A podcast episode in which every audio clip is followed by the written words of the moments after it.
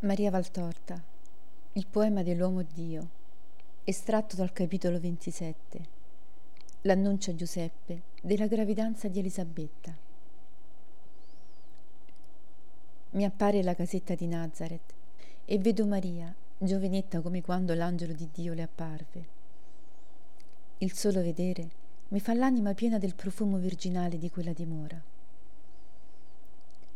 del profumo angelico che ancora permane nell'ambiente dove l'angelo ha ventilato le sue ali d'oro, del profumo divino che si è tutto concentrato su Maria per farle di lei una madre e che ora da lei si effonde. È sera perché le ombre cominciano ad invadere l'ambiente dove prima era scesa tanta luce di cielo. Maria, in ginocchio presso il suo lettuccio, prega con le braccia incrociate sul seno e con il volto molto curvato verso terra. È ancora vestita come lo era al momento dell'annuncio, tutto è come allora. Il ramo fiorito nel suo vaso, le suppellettili nello stesso ordine. Maria cessa di pregare e si alza, con il volto acceso come da una fiamma. La bocca sorride, ma il pianto fa lucido il suo occhio azzurro prende il lume d'olio e guarda che tutto sia ordinato nella cameretta. Raddrizza la coperta del lettuccio che si era spostata. Prende il ricamo piegato sul mobile a scansia ed il lume acceso ed esce chiudendo la porta.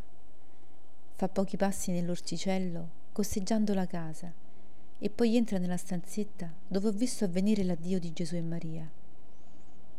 La riconosco benché manchi ora di qualche suppillettile che vi era allora.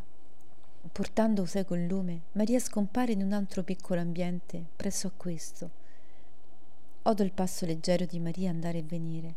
L'odo smuovere dell'acqua come di chi lava qualche cosa, poi rompere dei rametti e capisco che legna spezzata e sento che accende il fuoco.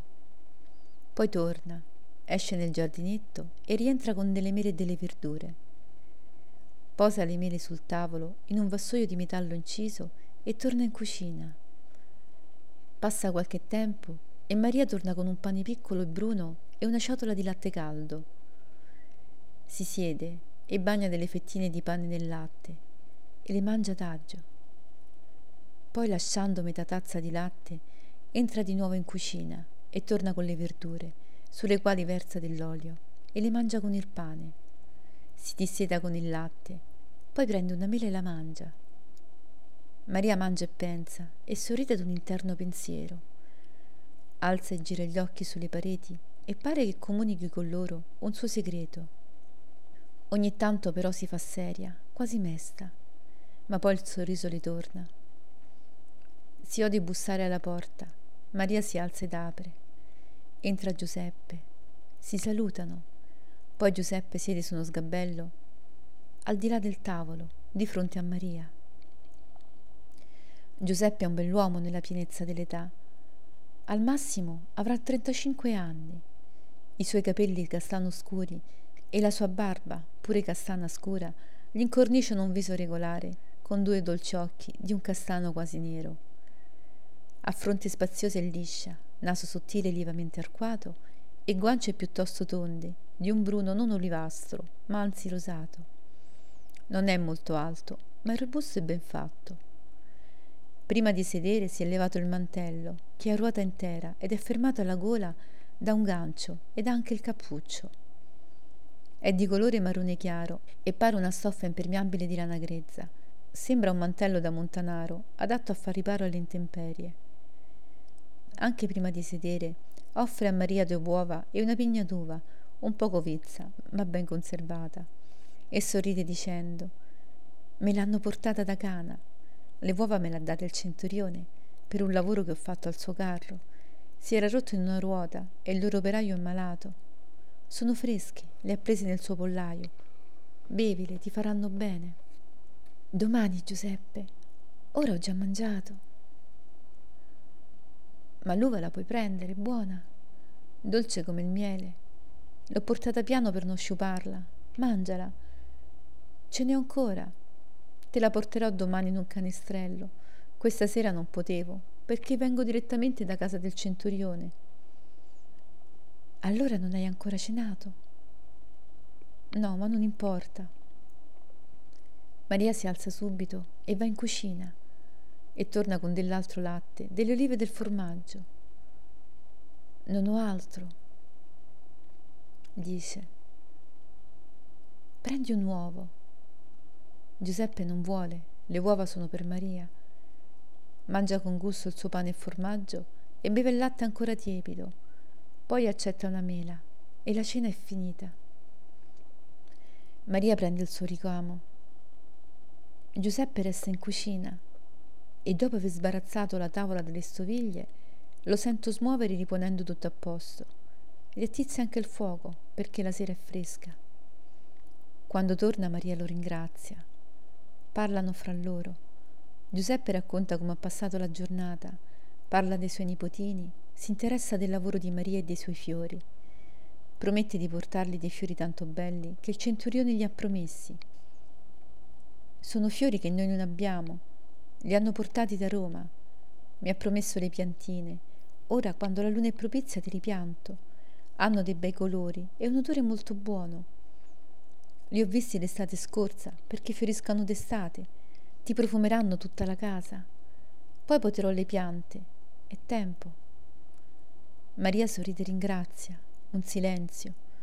Giuseppe guarda la testa bionda di Maria, curva sul suo ricamo uno sguardo di amore angelico.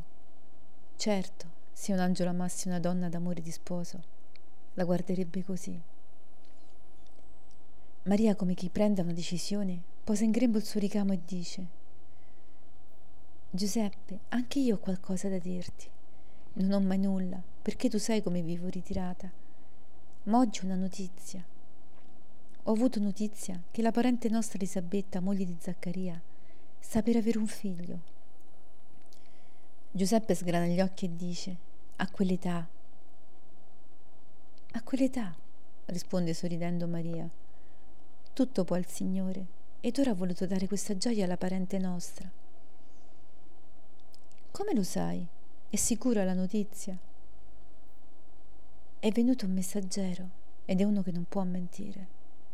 Vorrei andare da Elisabetta per servirla e dire che giubilo con lei, se tu lo permetti. Maria, tu sei la mia donna e Dio il tuo servo.